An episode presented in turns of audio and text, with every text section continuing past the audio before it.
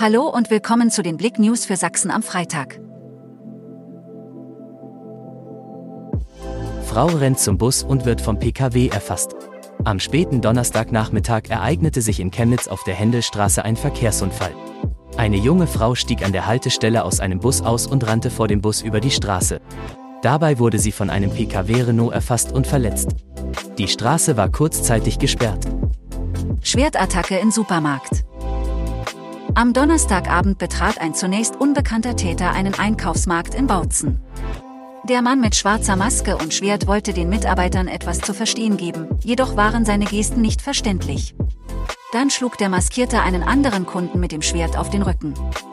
Dieser wehrte sich, entriss dem Täter Maske und Schwert. Die Polizei ermittelt nun gegen einen 34-Jährigen. Zwei schwere Unfälle auf der A4. Bei einem Autounfall auf der A4 in Chemnitz ist eine 18-Jährige schwer verletzt worden.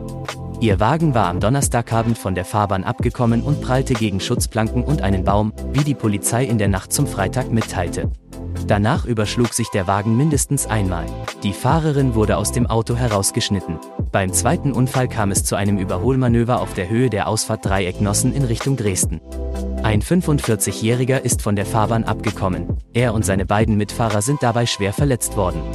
Das Auto kam nach rechts von der Fahrbahn ab und geriet in Brand. Krimitschau hat den Stadionmietvertrag mit Eispiraten gekündigt. Dem Del 2 Club steht Stand jetzt somit keine Spielstätte für die Saison 2023-24 zur Verfügung. Jedoch ist ein Stadionmietvertrag mit einer lizenzfähigen Spielstätte eine Grundvoraussetzung für die Lizenz in der Del 2. Da es bisher noch nicht gelungen ist, einen Termin mit der Stadt Krimitschau zu erhalten, besteht so aktuell eine große Unsicherheit zur Vergabe der Lizenz für die Zweitligisten im Eishockey. Danke fürs Zuhören. Mehr Themen auf blick.de